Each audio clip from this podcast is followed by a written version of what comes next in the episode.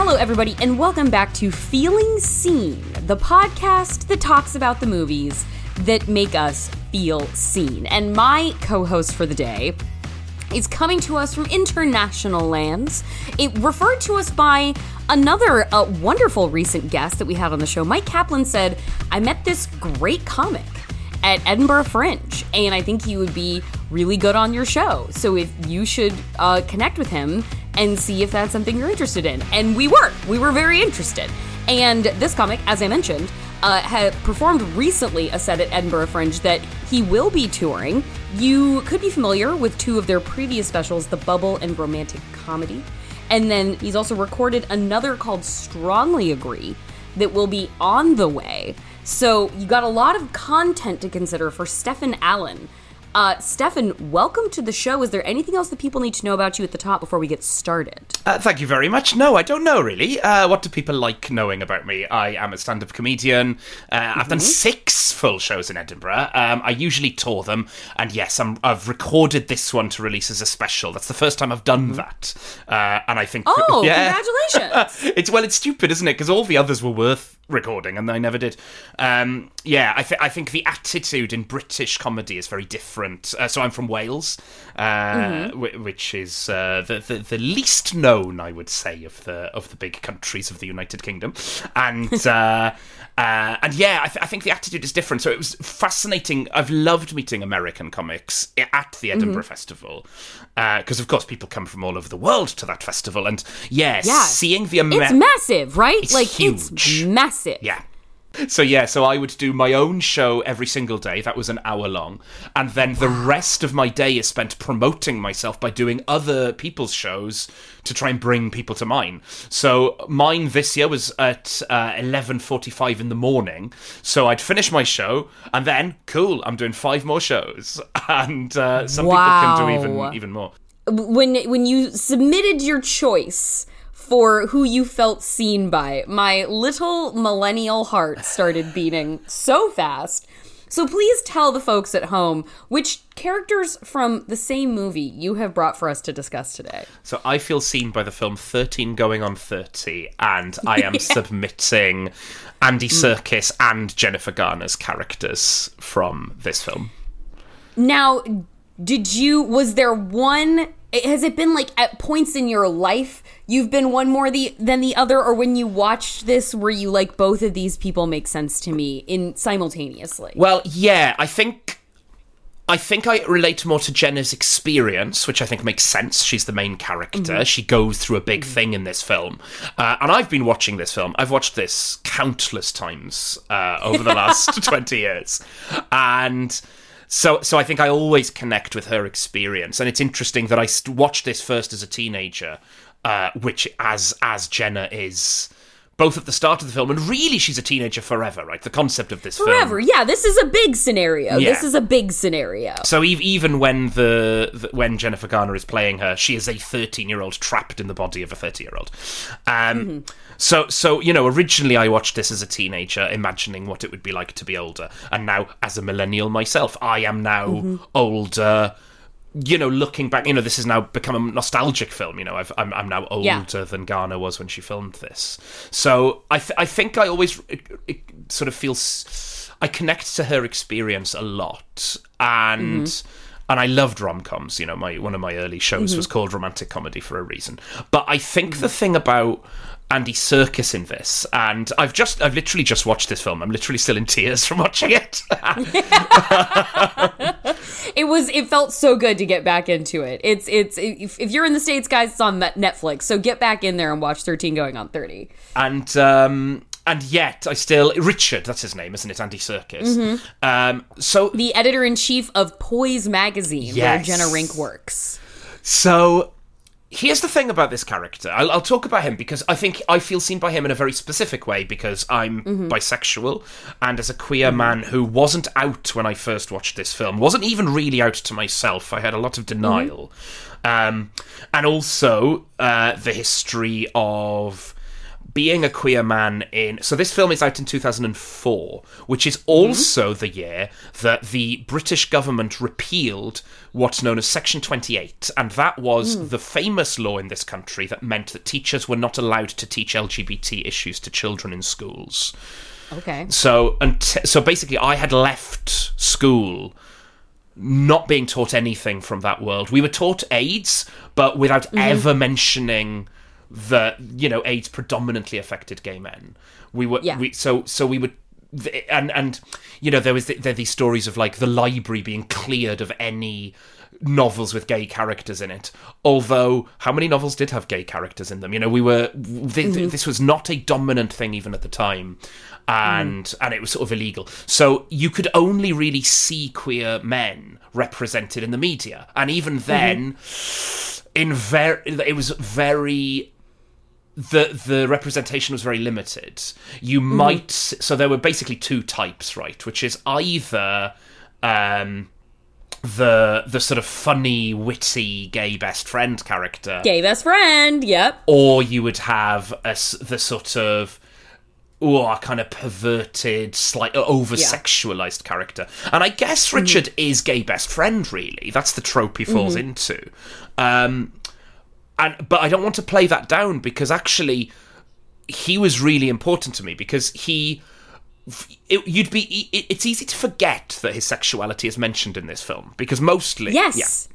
I had forgotten that mm. like watching it rewatching it for this like it, when it comes up and then she you know Jenna asks him, she's like, are you gay? Yeah. And he just bursts into a fit of laughter. Yeah, that's it. And the, and so and, and it's a continuation of a joke that throughout this film Jenna, basically she skipped seventeen years of her life. So the idea is that Jenna, aged thirteen, wishes she could be thirty, because she is, yes. you know, she's she's got one loser friend, Matt, who we know has a heart of gold and is wonderful, but she's too cool. Wonderful. Um, and she she craves being a member of the Six Chicks, these, like, just horrible girls who clearly don't have a nice time, but they are very uh-huh. cool. And she... They're very cool, and one of them is Brie Larson. One of them is Brie Larson, and one of them is Hannah from Pretty Little Liars. Did you spot that? Yes! Ashley Benson! And like neither of them have lines. It's just amazing. Um, the, the casting in this film is absolutely incredible. Uh, oh God, yeah. And so, and so the idea is that she. So, so there's no. She wishes she could be thirty. She just mm. skips the seventeen years. So she just wakes up aged thirty and has forgotten everything that's happened. But everything mm. she's done is clearly what she would have done to get the life that she wants. So we find right, out... Right, it's everything she thinks was the right thing to do to get the life she considered the dream. Yeah. And so she's been horrible. She's betrayed her best friend. She basically, like, fell, like dumped Matt, became friends with yeah. the horrible girls, uh, and has been... has just backstabbed her way to the top. And so, yes, she has her dream job, but she is secretly selling out her own company mm-hmm. and her own... Fr- she has no friends. Nobody likes her, and she doesn't... Yeah. She is not a good friend to anyone. But then suddenly, she's the, her thirteen-year-old self in this body trying to make do. So, that, so, that, so that's the joke, is that Richard relies on her because she's very good at her job. Yes. And so she has to try and pr- pretend... that she isn't just a thirteen-year-old girl, and mm-hmm. Richard just thinks she's being funny. So she is yeah. constantly saying moronic things because she is ignorant of the world. And every time she does, he just thinks, oh, classic Jenna. yeah. And the final version of this joke is, you know, Jenna has brought her, her former loser best friend, uh, now a very attractive Mark Ruffalo, um, mm-hmm. in to... take photos for the magazine, and Richard, the boss, is is just wild about these photos. Oh my God, these photos are incredible. Who's this secret photographer? She says, ah, this is Matt. And Richard says, is he Arthur or Martha? Is he Arthur or Martha? Oh, Matt. It's Matt. No, no, is he gay? Are you gay? And he laughs. Yeah. And I think it has taken me twenty years to work out why that moment is so important to me. And it mm. is because when you're a kid, you don't realise mm. there are such things as tropes and tried and tested, like, character archetypes. Right. You are learning about the world through the films that you watch. And what I learnt in this film is that you can be gay and you can be the editor-in-chief of a fashion magazine. Now, I realise that probably mm. sounds very funny now. um, because the idea of a heterosexual editor-in-chief of a, uh, of a of a fashion magazine. Um, sure. But but as a kid, I was like, oh, I didn't know that you could just be gay and that would be fine. And then that didn't need to be a story. It didn't need to be a thing. And more yeah. to the point, you wouldn't be judged for it. You know, I went to a school where homophobia was rife and being gay was not a thing anyone would be proud of. No one was mm-hmm. out. Even the boys that you knew for a fact were obviously yeah. gay were never publicly out because the bullying would be I insistent. Remember that about my high school experience yeah. as well. And so the idea that you could grow up to live in a world where being gay was just absolutely completely fine and yeah. more to the point that asking someone if they were gay they would just laugh because obviously I'm gay, of course I'm gay, I'm f- yeah. unapologetically completely outwardly gay was mm-hmm. really... I, I, di- I didn't have words for what that experience felt like, and I think I didn't discover them for years.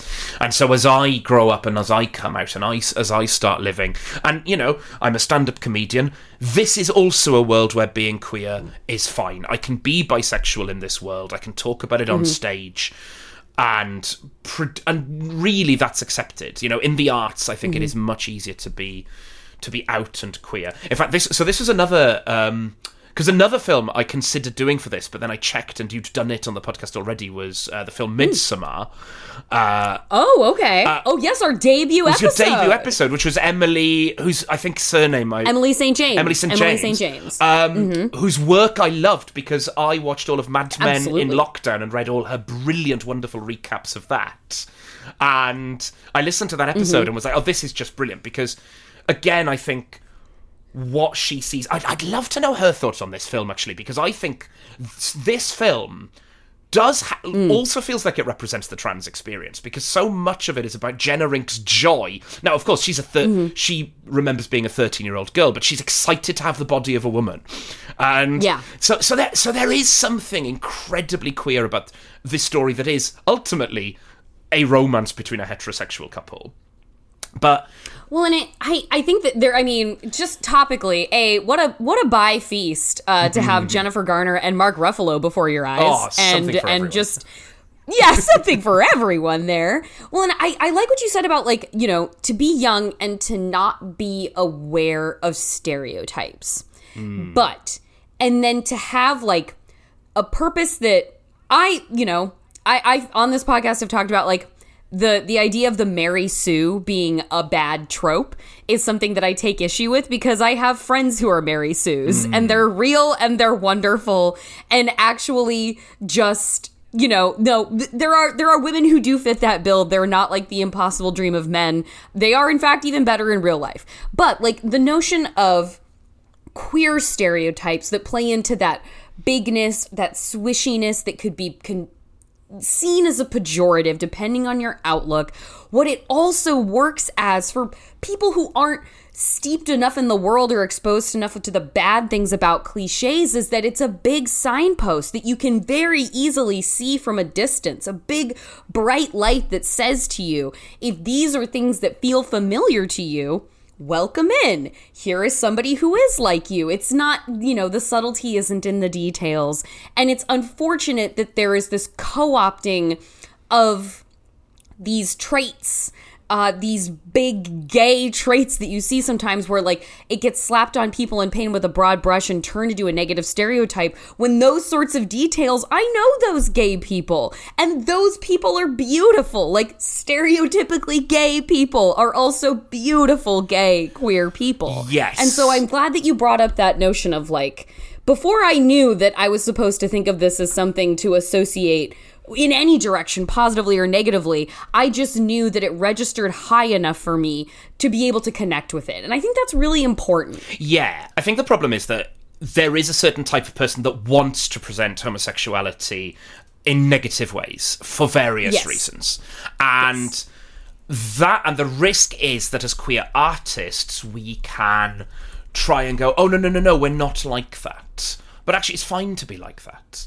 It's fine, you know. Whatever, whatever. The the the the the idea that we need to prove that we are serious, that we are mm-hmm. to be taken seriously by saying, I'm nothing like the, the negative stereotype. Well, maybe I am in some ways. Like, yeah, that's, that is fine. And, um, And and so and so the, the the other risk we have. I mean, I, so I think about this a lot because um, I do go out of my way to talk about my sexuality on stage, but also I, I go out of my way to talk about mine all the time. Yes. Panromantic gray asexuals represent us. Yes, there, yes. and and, that, and and that's the thing, right? Because especially when uh, did you say aromantic was one of yours?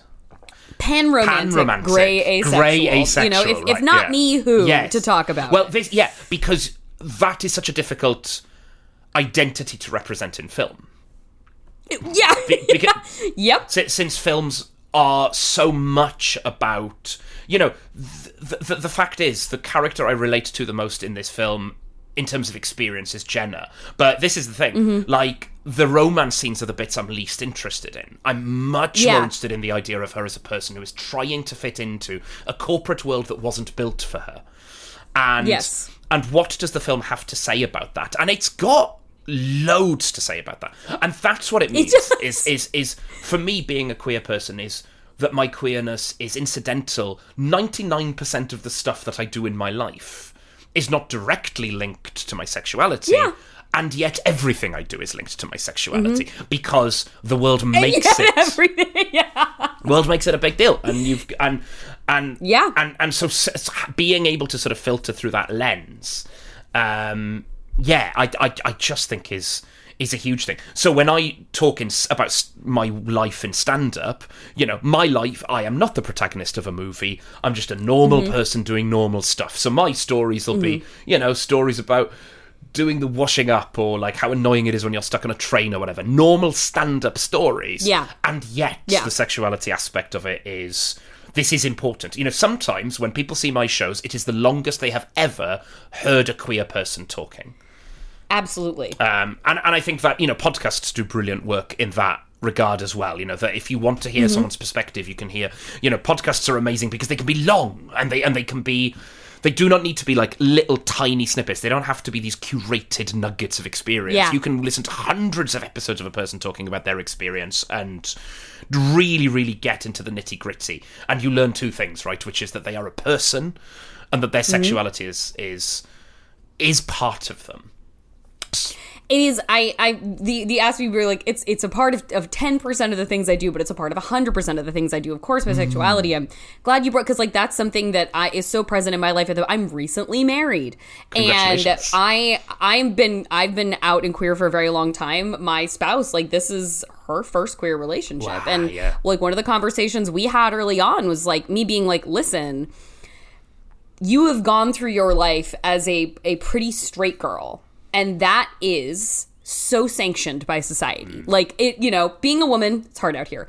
But in terms of, like, who we prize and protect and who we don't screw, like, who we consider desirable and safe, it's, like, pretty straight white women. I was like, you are now entering into a relationship where you will, you are suddenly going to be a part of a conversation you've never been a part of before, and not because you asked to be, but because it's more problem for everybody else than it is for you.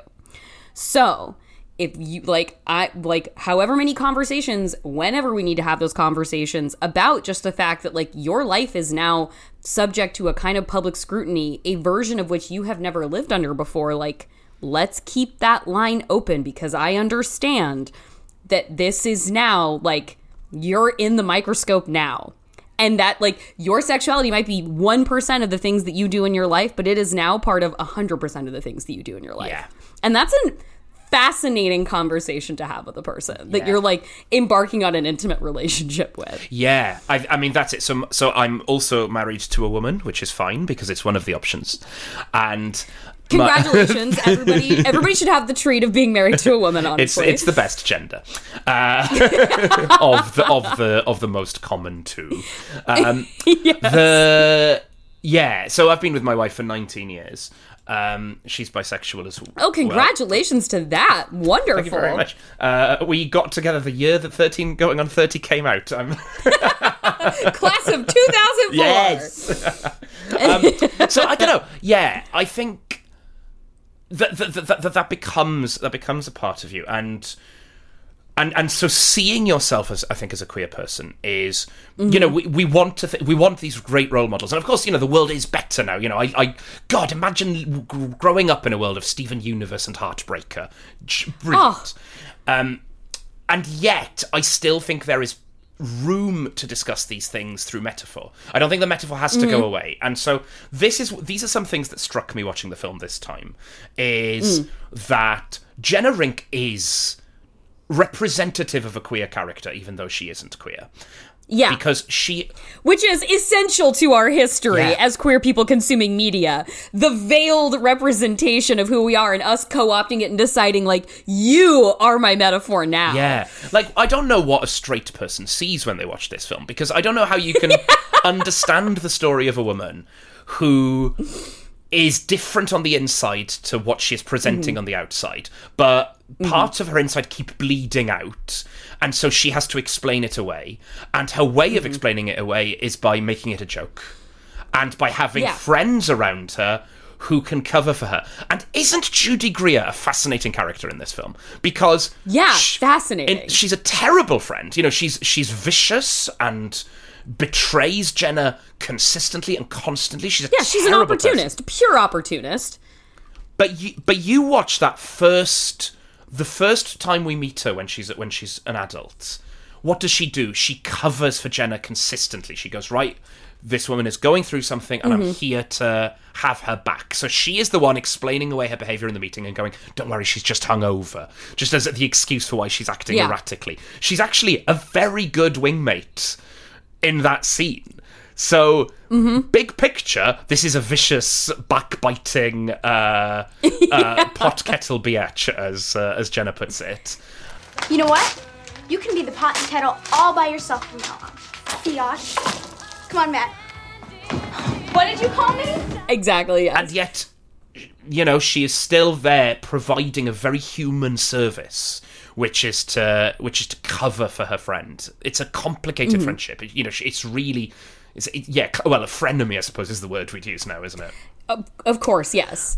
Well, I wonder, like, if, you know, in terms of the, like, the, the two, I feel like two sort of key aspects of, of Jenna that, you know, are on the surface for us to, to grab onto are, you know, that notion of when you, when you were younger and perhaps, like, as a, as a queer young man or, or, you know, apart from that entirely, were you someone who was also, like, I can't wait till I'm thirty, flirty, and thriving. Like, was that, like, I am not, like, I'm not fitting this adolescent environment, and I just wish I could be in a mature enough place to where I could finally feel like myself? Or alternately, do you feel like you woke up at, I, I myself am thirty-eight, and I remember the last seventeen years very well, but at the same time, I do feel like they also just vanished, and I went from being twenty-one to thirty-eight, and the in-between is like, wait, how did it go so quickly? Well, t- yeah, time is strange, isn't it? It's really, in some ways, life can feel long, and in some ways, it can feel like it was only yesterday you were at, uh, getting out of school. I think I, I wasn't like Jenna in school because I mm. didn't think it got better, is the truth.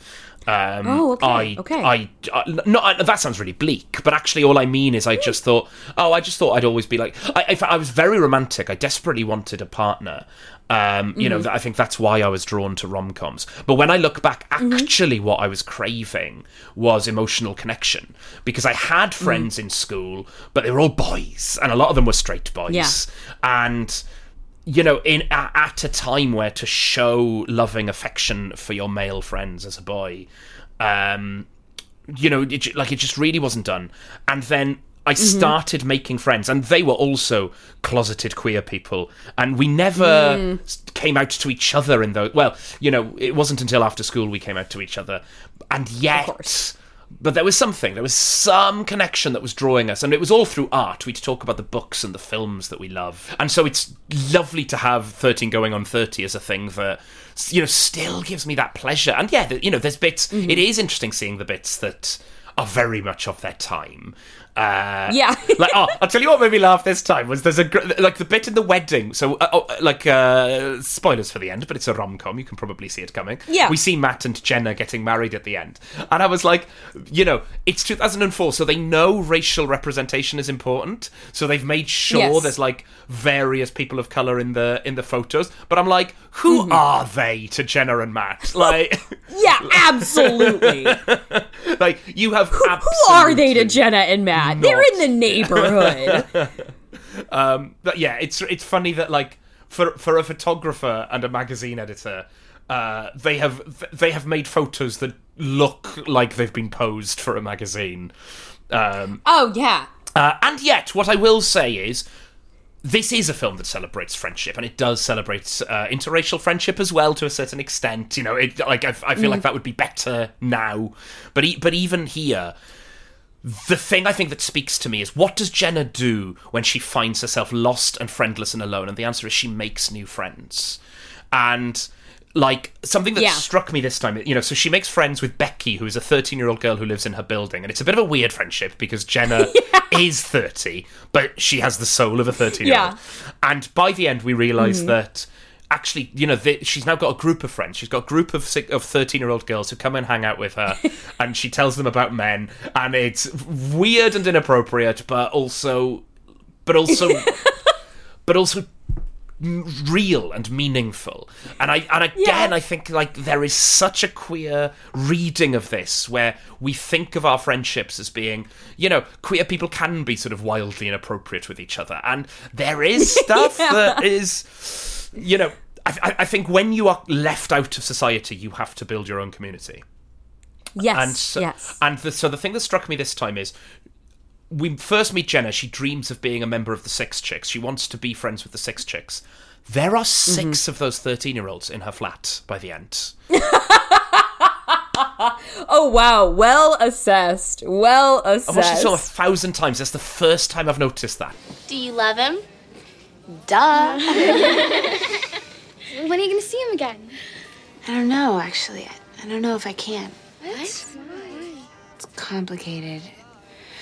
It's a grown-up thing. Well, at least you have someone to dream about. Guys don't exactly want to jump your bones when you're metal mouth. What is that attitude? We are young. Heartache to heartache we stand. Love is a battlefield. Wow. Wow. She's got what she wants, and it's terrible. But then she starts getting what she wants the right way. She doesn't. She doesn't right. want to be the Six Chicks. She wants to find her own friends who who who are mm. genuinely, meaningfully loving, and. And and we also see that, you know, what does she do in the magazine? She wanted to work on this magazine, but it turns out, once she gets there, she's willing to sell the magazine upriver in order to get a better job at a yeah. different magazine. At Sparkle, goddammit. Those bastards. And yet, what does she do once she's there? A big chunk of this film is her throwing herself into the redesign. And and she does it not with... the Judy Greer character, who we know is a yeah. bad egg, but she does it with her new group of friends, her wonderful, um, oh, I, I looked up her name, Marcia, the, who plays the secretary, the, the, the assistant, assist, the assistant's the assistant. Amazing. Oh, God, her, she might be my favorite arc in the whole movie, because she starts out with an abusive boss, yeah. and then ends up with, like, a girl group. And she is just so, like, I at the end of that movie, I'm like, in that timeline, I hope that woman went on to get promoted to senior editor, because she is a part of that editorial process now. Well, that's it. Like, my my reading, I quite like the fact that, you know, Jenna gets a do-over. She goes back to being thirteen. The only thing we know about her when she gets to thirty the long way round is that she ends up married to Matt. We know nothing else. But I absolutely believe... that her friends in this timeline are Arlene, uh, played by Marcia DeBonis, uh, and um, and there's another woman in the office. Is that Rita? No, it's not Rita. I can't remember. But uh, but yeah, she has, like, the short brown bob, I think. I know who you're talking about. And it's interesting because it's clear from context. We learn that normally Jenna in this timeline, in the in the bad timeline, her mm-hmm. go-to people were Judy Greer and Andy Serkis. Andy Serkis, make you know, yeah. Richard makes a point that, since when do you leave me out of the loop on things? And yeah. he refers to her and Judy Greer as the dynamic duo. So mm-hmm. we know that normally those are the people she's working with, her her rival and her boss. Whereas yeah, yeah. Jenna, the real Jenna Rink, actually what she does is she goes, no, who do I like? Who do I get on with? And those yeah. are the people she builds with. And I think that is huge. And that... That speaks to me. Like, all the happiest times in my life have been when mm-hmm. I haven't cared. And this is true in comedy. You know, stand-up comedy, one might think it will reward you for being ruthless and for networking with the most important person in the mm. room. You know, meet the important agents and promoters. Like, spot right. which comedians are on their way up and grab them and let and hang to their coattails until the bitter end. But... actually, all of my most positive experiences in comedy have come from just working with the people that I get on with the most, who have those mm. earnest and truthful and loving modes of friendship. And yeah, and and that's and, and sometimes that is someone who's doing very well, and sometimes it isn't someone. It's some. It might be someone who's really struggling in the industry, but working together with the right people creates brilliant work. And also it creates these yep. beautiful friendships. That is surely the point, you know. That's the... That is surely the point. We're going to take a quick break, but I'll be back with more Steffan Alun and more thirteen going on thirty dissection. Then I'll have one quick thing before I go about a little indie thriller that has recently come out called Your Lucky Day that we'll dive into a little bit at the end of the show, so do stick around.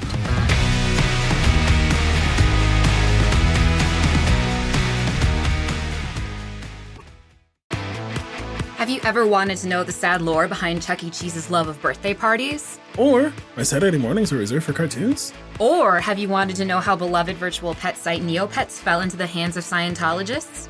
Or how a former Mattel employee managed to grow Sega into a video game powerhouse? Join us, hosts Austin and Brenda, and learn all of these things and more at Secret Histories of Nerd Mysteries, now on Maximum Fun.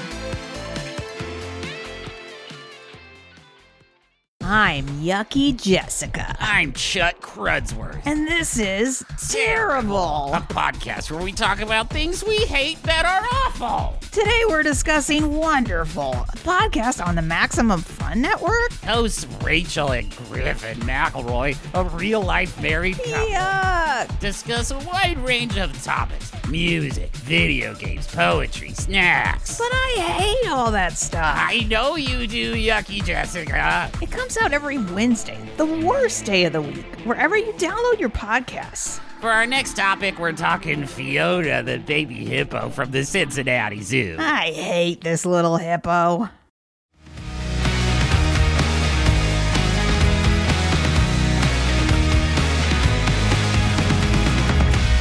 Welcome back to Feeling Seen. I'm here with Welsh comedian Steffan Alun, who is doing us the great favor of taking the two thousand four Jennifer Garner vehicle thirteen going on thirty very seriously. Now let's return to that conversation. Obviously, there's like the iconic thriller dance scene where the the Poise party is a bus. Yes. And Jenna's like, well, you need to have music that people can dance to if you want people to have fun at a party. And so she goes out there in the middle of a big, like a big, fl- a big dance floor and a big, um, like. kind of banquety hall area, a beautiful foyer, probably at some museum. And she starts doing the Thriller choreo, which in her life as a thirteen-year-old, she has freshly memorized. So she's bringing this on top of, coming off top of the dome. And I love that scene because, like, you know, not necessarily everybody would join you knowing the choreo to Thriller as well yeah. and be able to deliver it spot on on the floor. But it is kind of, I think when you are maybe an awkward kid or you don't want to be the nail that sticks out because you just want to be like everybody else, like even like Jenna says, like in the beginning of the movie, Matt's like telling her like, you don't like, you don't want to be like, I, I don't know why you want to be like those other girls. Like, they're all just the same. Like, you're different. She's like, I don't want to be. I want to be just like everyone else, which is such like a thirteen-year-old pubescent like mindset to have because you just want to blend. There's six of them, Jenna. That's the whole point. There can't be a seventh six chick. It's just mathematically impossible. Besides, you're way cooler than they are. They're totally unoriginal. I don't want to be original, Maddie. I want to be cool. But like, it is, what resonates so much with me about that dance scene now is they kind of, like, when you get, as you get older, I think it does more often than not bear out that people are just often looking for permission to be themselves a little more, or to be a little sillier, or to have fun, or to do the unexpected thing. So when that everybody in that room sees Jenna doing something that's, like, kind of outlandish, and being an adult woman doing the Thriller choreography at a fancy magazine party in New York City pre-financial crash, so you know it was glitzy and expensive. They had prawns. Like, I think, yeah, there are prawns, and she's just throwing shrimp tails on the ground. And, like, I think that that's such a, I hopefully a beautiful lesson that awaits a lot of people in adulthood when they're feeling that when they're thirteen, is that, well, if you just let, if you just show people a little glimpse, like, that they can be themselves in a space where they think they have to perform something else, I think they want to take advantage of that more often than they would side-eye you or scoff at you. I found that, and especially in queer spaces, I have found that, like, if something kind of crazy is happening, like, in the middle of the room, that energy pulls people in to participate in it more than it does alienate them to stay away from it. Uh, okay, so I love everything you said there, because that is exactly what I thought watching this scene today. Um, mm. and, and, and I suppose because I knew I was going to do this podcast afterwards, I was watching it more consciously, uh, so, oh, sort of sure. thinking about how seen do I feel by this. And I've never really understood. I love the Thriller scene. I think it's such a blast. But I've never really... Oh, yeah, it's a blast. I've never really analysed it. I've never gone deep on it before. And I realised, actually, mm. yeah, permission is exactly the word I thought as well. And and mm. that's what so much of this is, is... Uh, and, and that's echoed later. So later, when Jenna redesigns the magazine to be more nostalgic and to be more earnest mm-hmm. and heartfelt, and to represent real women rather than uh, the sort of plastic models, um, what you know, she she has that line about, you know, I think we all want to recover something we thought we'd lost forever, and yeah, yeah, again, I think that is that that feels like a queer experience that. There are things when you grow up, you are meant to put away childish things, and you're meant to be a, you know, act your age now. And you you are meant to conform. But for most queer mm-hmm. people throughout history, conforming conforming is painful. It's it it, it, it can be physically painful. Like, at the very least, it's mm-hmm. socially and emotionally painful. And mm-hmm. so a lot of queer people go, well, I'm not doing that. I can't fit in this world then. And that's yeah. disappointing that there's no room for me. But the plus side of it is, once you cut loose from the mainstream, from from the system, then you get to build your own world. And some, you know, mm-hmm. and, and, and, and I don't want to present this as if, like, all queer people build an incredible, inclusive, wonderful world. There is plenty of gatekeeping within queer communities. There, absolutely, yeah. And and plenty of backstabbing and bitchiness also. But I think the best way to live are also things I've witnessed in the queer community, which is this idea that just because you've grown up, that does not mean you have to let go of the things that you loved.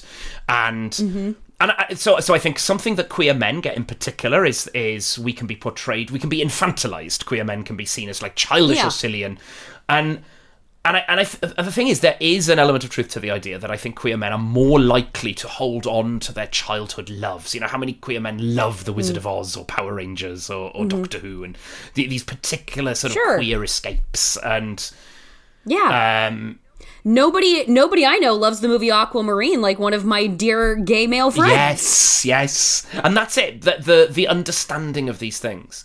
And so the idea of Jenna going, look, the reason no one's dancing at your party is because you're doing this, like, two thousand four moody kind of atmosphere music. Uh, you can't dance to that. uh, and, and, and no one here likes each other. So, it's, you know, talking isn't going to be a fun experience either. And the magazine is a sinking ship. Yeah. Like, what you need, you need, you need something to enter the bloodstream. You need fun. The, mm-hmm. the phrase she uses later, I think, is um, is fun and silliness. I think. Oh, there's another word as well. I wish I remembered. Um, let's, let's put life back into the magazine. And... and fun, and laughter, and silliness. I think we all, I think all of us want to feel something that we've forgotten or turned our backs on. Because maybe we didn't realize how much we were leaving behind. But fun and silliness is such a big thing this film wants to celebrate. Well, and I think that, like, the idea of, like, infantilizing queer men on screen, like, that feels like such an extension of misogyny, because the infantilization of the queer men happens so often by feminizing them. Yes. And therefore, if they are feminized, they are frivolous. If they're more like women, they're more flighty. And, you know, they're not as grounded and serious and logical. They're emotional and they're silly. And so, like, that...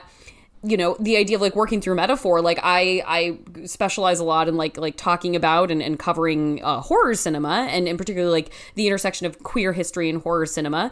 And, like, the place where most queer men I know have found themselves on screen in horror is in final girls, is in, like, the great heroines or the great terrible bad bitches.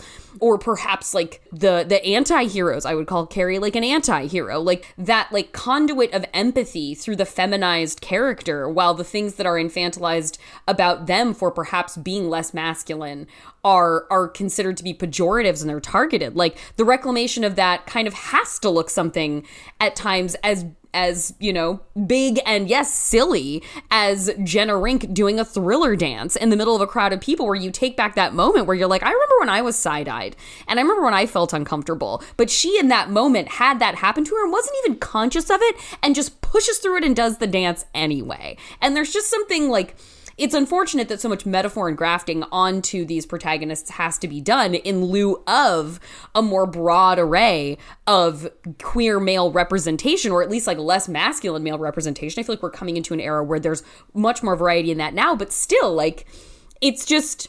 it makes it, like, when you were saying earlier, like, I don't know how straight people watch this movie. I think that about every movie. I think that about everything. Like, what are straight people even getting out of this? Because what I'm getting out of it feels so essential to it, and they're not even seeing it. What are you even experiencing as a straight people consuming media? I don't really quite know. But, you know, best of luck out there to everybody. Well, and I, supp- and I suppose the truth is, you know, because the other thing you could do is you could represent... Uh, the thriller moment is a neurodivergent moment. You know, Jenna unselfconsciously yeah, sure. does something that everyone's like, oh my God, what are you doing? It's just that she yeah. does it with so much confidence that everyone is is won over. And, and, and, and you know, that, like, uh, you know, so that's something else I think about. Um, I have A D H D. Um, mm-hmm. I, I, a lot of autistic people really connect with my work. Um, mm. So I, I think a lot of my friends are neurodivergent. I think about this an awful lot. And also, even if you're heterosexual, uh, and apologies mm. if you are, that sounds horrible. But yeah, it, like... for, I'm so sorry. um, but you know, you'll you'll you'll go through periods of m- mental illness, perhaps, or, or at least low mental health. There are there are, there will always be those things that make you feel a little bit outside of society. And of course, and as much as we talk about the metaphor in the thriller scene, here's one thing that I think is completely literal: the last person to join in the dance is Richard, the gay boss. That's a very good point. He d- he will not join that dance until everyone else is dancing. And when he mm-hmm. does, he knows it. He knows this dance. This yeah. is a man who dances. He dances unselfconsciously and proudly, mm-hmm. but not in the work do of his magazine. Wasn't I home last Christmas? Jenna, I don't know. Doesn't your crowd do Saint Bart's for Christmas? I don't know. Is this you? Yeah. This is where I live now. Okay, so... nice seeing you. Matt! Who is Saint Bart? Oh, I, oh God, I'm, I'm I'm missing my chance to ask you all the questions I've always wanted to ask about this film. Um, I don't know what Saint Bart's is. They talk a lot about these holiday destinations in, in the film. And I'm like, I have no, like, I gather from context that these are just nice places to go on holiday. Yeah, the only reason I know about a place like Saint Bart's or Saint-Tropez is, which I would have told you is Saint-Tropez if you asked ah. me to say it um, phonetically, is because I've watched movies that tells me this is where rich people go on vacation. Amazing. It's It's it's Saint Bart's, it's Saint-Tropez, it's Ibiza. Um, I think it's Mallorca sometimes. Uh, these are these are places w- that I am financially precluded from visiting. Uh, but I, I and I what there is nothing more two thousand four about this movie than the stakes of this publishing industry decline. Like, guys, if we don't get our circulation up, like Andy Serkis tells the magazine, he's like, got bad news. If we don't get our circulation up, we have to dot, dot, dot, redesign the magazine. The circs are in. Our numbers are dismal. We're below six hundred thousand total circulation. Sparkle is closing in on a million. I've just come off the phone with corporate, and they have dropped the R word. But redesign? Redesign Poise. Wait, wait, wait. Sparkle copies everything we come up with, everything we do, and we have to redesign? That's total bullshit. Well, either we redesign and bring up our numbers, or they pull the plug. Richard, redesign is a death sentence. No, it's not. It's a chance to have some fun. It's not we have to close. It's not we're going to cut the staff by fifty percent but do the same amount of work so all your jobs are about to double and your pay is going to stay the same or go down. In two thousand four, before the financial collapse, you could have a big party like this for Poise Magazine in partnership with Bloomingdale's, and the highest stakes possible for your circulation going down was that you'd have to redesign the magazine. Unbelievable, Un- unrelatable content for this former journalist. It's so funny, isn't it? It's yeah. Where, where is Poise wow. Magazine now? That's that. Hopefully, they've got an online presence. yeah. yeah. Hopefully, they're hopefully they're a monthly digital. Hopefully, they like you guys. We have lost Entertainment Weekly in print since this movie came out. Poise is a blog at this. Judy point. Greer's character is now a cancelled influencer. Oh. Absolutely amazing sociopathy by just like famously cinema's best friend and Jun- Jennifer Garner's best friend, Judy Greer. She's she's absolutely incredible. I love her so much in this film. um, I, I have a couple of other things I want to I want to I want to talk about in this film. First, I want to talk about the yes. fact that it is never explained that in this movie, uh, you can buy commercially available wishing glitter. The the the Matt the, the reason all of this starts is because Matty buys mm-hmm. a packet of wishing glitter that works. Yes, and that's just fine. Like what what yeah. what's happened to all the other consumers of this glitter? Like, how many kids woke up with, like, monkey paw wishes? You're so right. The thirteen Going on thirty cinematic universe has a lot of threads to be pulled with the wishing glitter. Um, and then here's the other thing I think is fascinating about this film, is that this is a movie about Jenna waking up in a world where she has made all the wrong choices, and it's her going, mm. I'm going to change. I am changing right here, right now. This is a change yeah. movie. She's going to become kinder. Yeah. She's going to become nicer. She's going to work harder. She's going to be honest and respectful. She's going to stop cheating on her husband, not least of all because she's technically thirteen, uh, and the men she was yeah. cheating on her husband with are gross. She's not going to. She's going to stop cheating on her boyfriend who she doesn't care about, and she's going to stop sleeping with other people's yeah. husbands. She, oh, and she, I guess she'll also get rid of that boyfriend. Um, And uh, and so yeah, and what's she doing this? You know, she's doing this for friendship, for for for her for her job, and and ultimately for true love. Oh, and yeah. she doesn't get any of those. Actually, she doesn't. She, like the, the the this is there's quite a dark story here where it doesn't work. It really looks like it's going to work. You know, right right up with with ten minutes to go to the movie, the redesign is beautiful and popular, and it works. Yeah. Her boss loves it. Um, she's reconnected with Matty, and they they just they've rekindled this friendship, this relationship. They've even shared a kiss. And yeah, all signs are pointing to happy ending yeah. resolutions in this timeline. And the answer is no. The the the redesign is sold to Sparkle. Is you know she's betrayed one more time by Judy Greer because ultimately it's too late. She's she's dug yeah. her bed. It's, no, that's not the phrase. She's dug her grave, and yes, and then she goes to Matty and he's like, it is too late. He's marrying someone else, and there's nothing. So it's it's really interesting that it's easy to think that the message of this film is it's not too late to change, but th- right. that's not the message. The message is sometimes it is too late to change. Fingers crossed, it isn't yet. You've yeah, got, but you yeah. got to. Fingers crossed, you have some wishing dust left in the dream yeah. house. And I like the reinforcement too that like grand gestures are great, yeah. but they don't actually fix everything with one big broad paintbrush mm. stroke. Like she didn't actually, she couldn't actually save the magazine with one brilliant idea. She couldn't get the love of her life to love her back and choose her. through like a, a whirlwind week, couple weeks of like proving that she wasn't the bitch he thought she yeah. was. Like that it, no, it's like, no, when you spend a lot of time undoing um, good relationships and good things in your life, it takes a lot of time to to tie them back together again. Like it isn't actually something you can fix overnight. And I think thinking like looking at it like that, watching it this time, like I thought was a really wonderful aspect of the narrative. So this was just such a joy to go into with this specific lens of consideration. Um, oh yeah, I've had an absolute blast. I just, I loved it. This was such a wonderful, expansive journey through thirteen going on thirty. I just want to thank you for bringing this text, this richer text than people realize, to our conversation table to discuss today. Oh, thank you so much for having me. I've had a blast. I love this film and I love this podcast.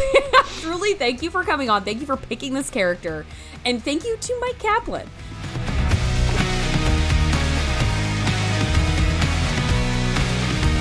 Thank you so much to Steffan Alun for your deep textual, extra-textual, meta-textual work on a Jennifer Garner Hall of Famer. Um, that was so that was so wonderful. Uh, look out for his upcoming tour dates and a forthcoming recording of his special, Strongly Agree. We will put links to his stuff in the show notes, of course, to easily direct you. And now, the one quick thing before I go, I mentioned the movie Your Lucky Day, which is a new crime thriller that is out, a little indie crime thriller.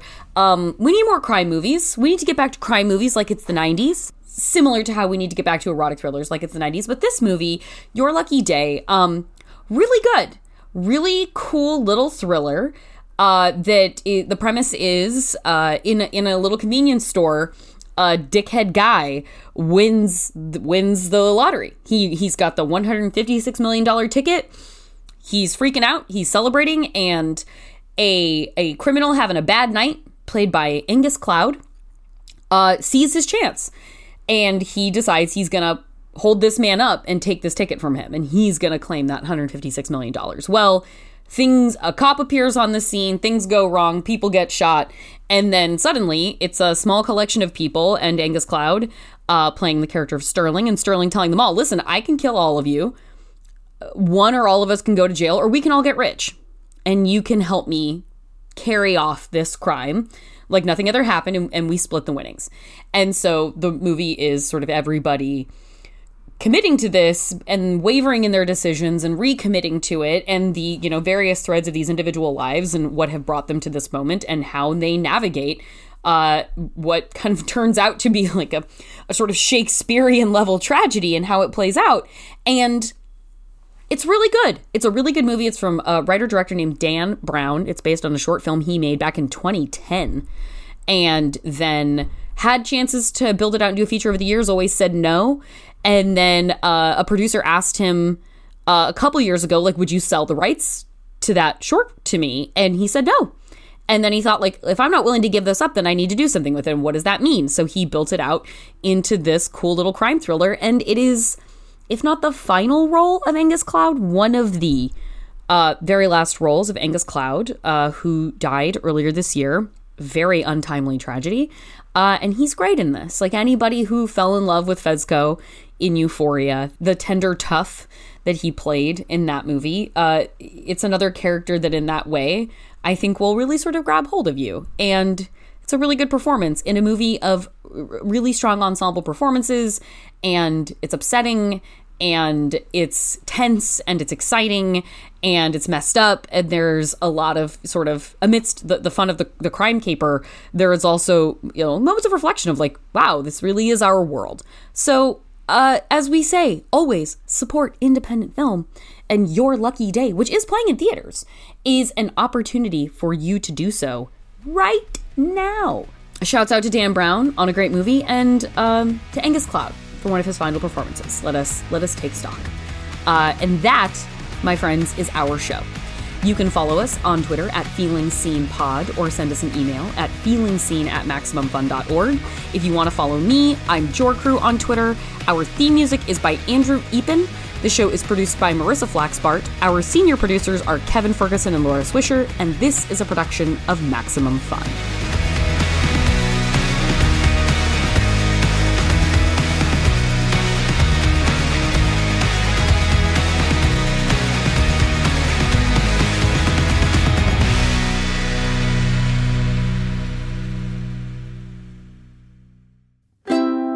Maximum Fun, a worker-owned network of artist-owned shows supported directly by you.